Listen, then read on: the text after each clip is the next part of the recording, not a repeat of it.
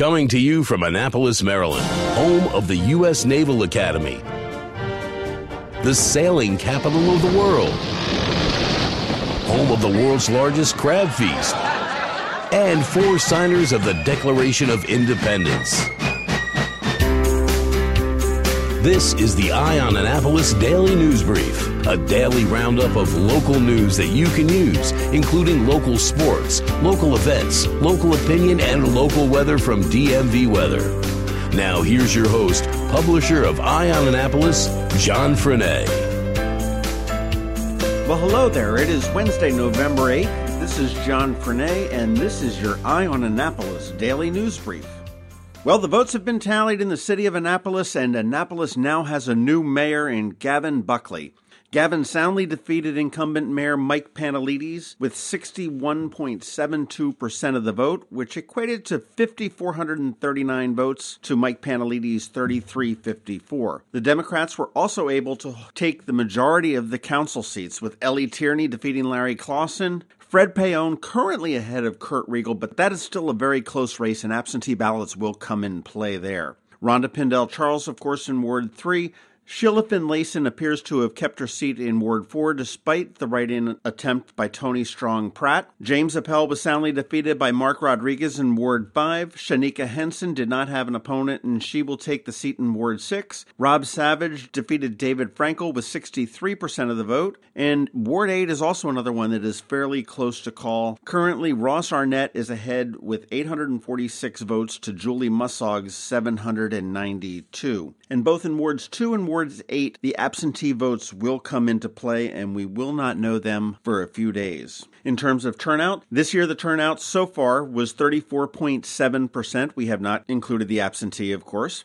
Last year it was 33.58, which is pretty much about a thousand more people actually cast their votes on election day than they did in 2013. Last night, Gavin Buckley held his party at Metropolitan. Most of the Democratic winners and candidates were present, as well as former Governor Martin O'Malley, House Speaker Mike Busch, State Senator John Astle, whom Buckley defeated in the primary, and gubernatorial candidate Ben Jealous. We, meaning me and Tim Hamilton on the Maryland Crabs, intend to have interviews with both parties this morning. So be sure you tune in tomorrow. Download that episode to hear what both Gavin Buckley and Mike Pantelides have to say about the election. And speaking of having to say things about the election, Maryland Republican Party Chairman Dirk Haire issued a statement saying, Congratulations to Mayor elect Gavin Buckley on winning the hard fought Annapolis mayoral election. I wish him well and hope that he will build on the strong foundation he is inheriting from Mayor Mike Pantelides. I'd also like to congratulate my counterpart at the Maryland Democratic Party, Chairwoman Kathleen Matthews. No doubt we will have many spirited disagreements in 2018. However, my hope is that we can each advocate for our respective visions without the animosity and divisiveness that has become too common in politics today. Unfortunately, Mayor Pantelides came up short in his bid for re-election in Annapolis. While we were realistic about the odds of getting Mike re-elected in a city where Republicans are at a two and one half to one voter registration disadvantage, Mike and our team worked hard, and it is always disappointing to lose no matter the odds.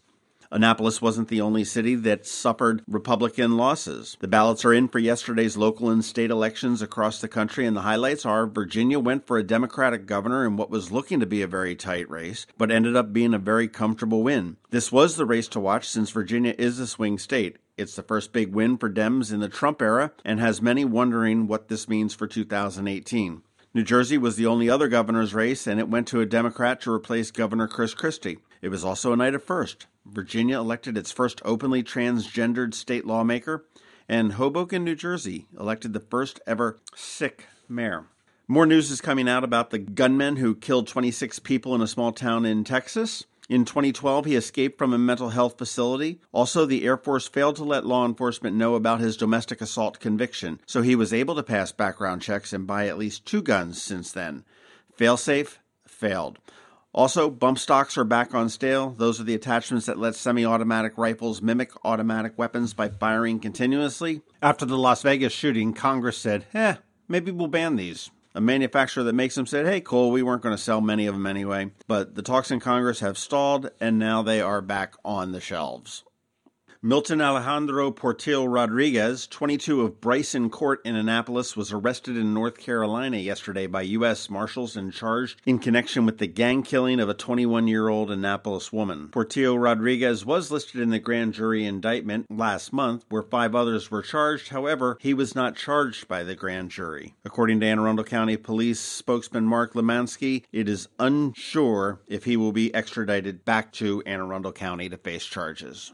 Tina Frost, the Arundel High graduate who was injured in the Las Vegas shootings, is making wonderful progress up at Johns Hopkins Hospital in Baltimore. On Thursday, as part of her therapy, she prepared slice and bake cookies, minus the baking. She's speaking comfortably, her diction is good, her sentences are well formed, she's talking about anything and everything, she's making amazing progress with each of the therapies. The Arundel High graduate was seriously wounded when a gunman opened fire on the Country Music Festival from a hotel room window in Las Vegas. Frost is 27, suffered cranial and facial wounds, and the loss of an eye. Sad news in the sports world. Former Major League Baseball pitcher Roy Halladay died on Tuesday after his plane crashed into the Gulf of Mexico near Tampa. Pasco County Sheriff Chris Nocco said during the news conference that Halladay's Icon A5 went down about noon Tuesday near Holiday, Florida. The plane went down in shallow waters. It was registered to Halladay, who had taken to the air since his retirement in 2013. The Sheriff's Office Marine Unit responded to the downed plane and found Halladay's body. No survivors were found. They said they couldn't confirm if there were additional passengers on the plane or say where it was headed. Halladay was 40 and was a first round pick by the Toronto Blue Jays in 95. He made his debut in 98 and played for Toronto through 2009. The Jays traded him to the Phillies, where he played the next four seasons. In 2010, he pitched a perfect game, striking out 11 against the Florida Marlins. In his first playoff appearance that October, he no hit the Cincinnati Reds in the National League Division Series. Sad news indeed out of the sports world. Speaking of sports, stick around. We've got Kevin Chaney with some local sports, and of course, George Young with your DMV local weather forecast. This is Maryland. The weather can be nearly unpredictable. We've got George Young from DMV Weather in Annapolis to sort it all out. Hey everyone, this is George from DMV Weather. Here's your Annapolis forecast for Wednesday, November 8th.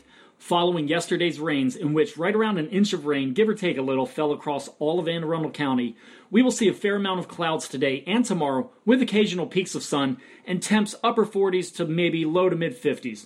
For today specifically, we forecasted a target high temp on our website of 50 degrees for downtown Annapolis and 49 for BWI Airport after overnight lows got down into the upper 30s and low 40s across the region. For tonight, temps will again be upper 30s and lower 40s, followed by again 50s for highs tomorrow, and then mid to upper 30s tomorrow night into Friday morning, when things then get a bit more interesting as another cold front currently well off to our northwest will move through the region late tomorrow, early Friday, and bring in truly cold air for Friday and Saturday into Sunday morning. So at this point, we are expecting high temps Friday and Saturday to only be 40 to 45 degrees each day, despite a ton of sunshine.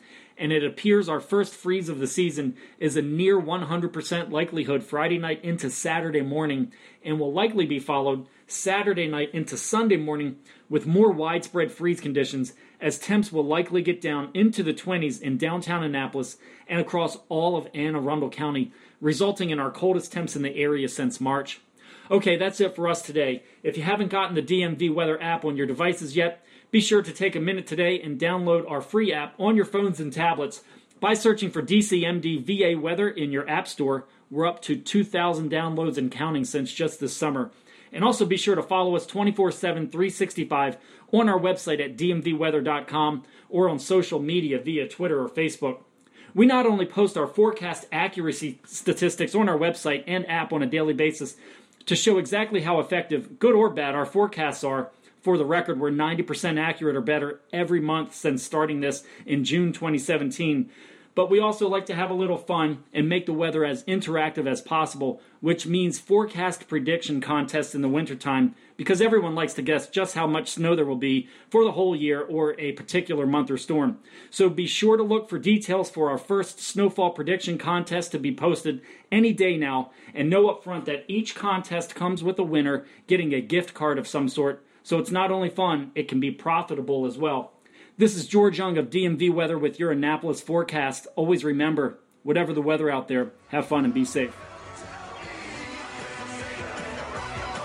Rams Head on Stage is that awesome venue in the heart of downtown Annapolis where no seat is more than 48 feet from the stage. Big time names in a small town joint. On November 11th, John Lodge, guitarist and lead singer for the Moody Blues, makes his debut at Rams Head. Following that, Sawyer Fredericks, the winner of the eighth season of The Voice, takes the stage on the 11th. Iconic rocker David Crosby makes a return to Annapolis for two intimate shows on November 27th and again on December 1st and a little taste of honey on the 12th at Maryland Hall with Herb Alpert and the Tijuana Brass. And if you want to yuck it up a bit, the legendary comedy of Paula Poundstone is back in town once again on the 1st of December. And back over at Maryland Hall, that 70s band, Air Supply, will fill the hall with their hits on November 20th. Tickets for these and all of their shows are available at ramsheadonstage.com, or if you find yourself in downtown Annapolis, the box office is adjacent to the Rams Head Tavern, located at 33 West Street. If you're looking for local sports, it's right here, right now on the Eye on Annapolis Daily News Brief. What's up, guys? Kevin here with your Wednesday edition of Eye on Sports, and we are continuing with our coverage of Maryland high school playoff action, starting with Monday night field hockey, where Chesapeake was at Blake. Chesapeake won by a score of three to one, and South River was at Churchill. South River won three to zero. Over to varsity girls volleyball, Chesapeake Science was at Frederick Douglass. Frederick Douglass came out on top. Southern at Calvert. Calvert came out on top on that 3 to 0. Northeast at James Bennett. James Bennett won 3 to 0. Chesapeake at Decatur. Decatur won 3 to 0. Old Mill at Arundel. Arundel won 3 to 0. Severna Park at Meade. Severna Park won 3 to 0. North Point at South River. South River won 3 to 0. Broadneck at Leonardtown. Leonardtown won 3 to 0. And last night we had varsity soccer action, starting with the boys in the regional finals at Kinder Park. Leonardtown was at Severna Park. Severna Park won by a score of 4 to 0. Over to varsity girls, Chesapeake Science Point lost to McDonough by a whopping score of 11 to 0. Chesapeake lost to Thulton by a score of 1 to 0. And Severna Park at Broadneck, Broadneck squeaked one out 2 to 1 in the rain. That's all I got for you today. I'm Kevin Chaney. This has been your Eye on Sports.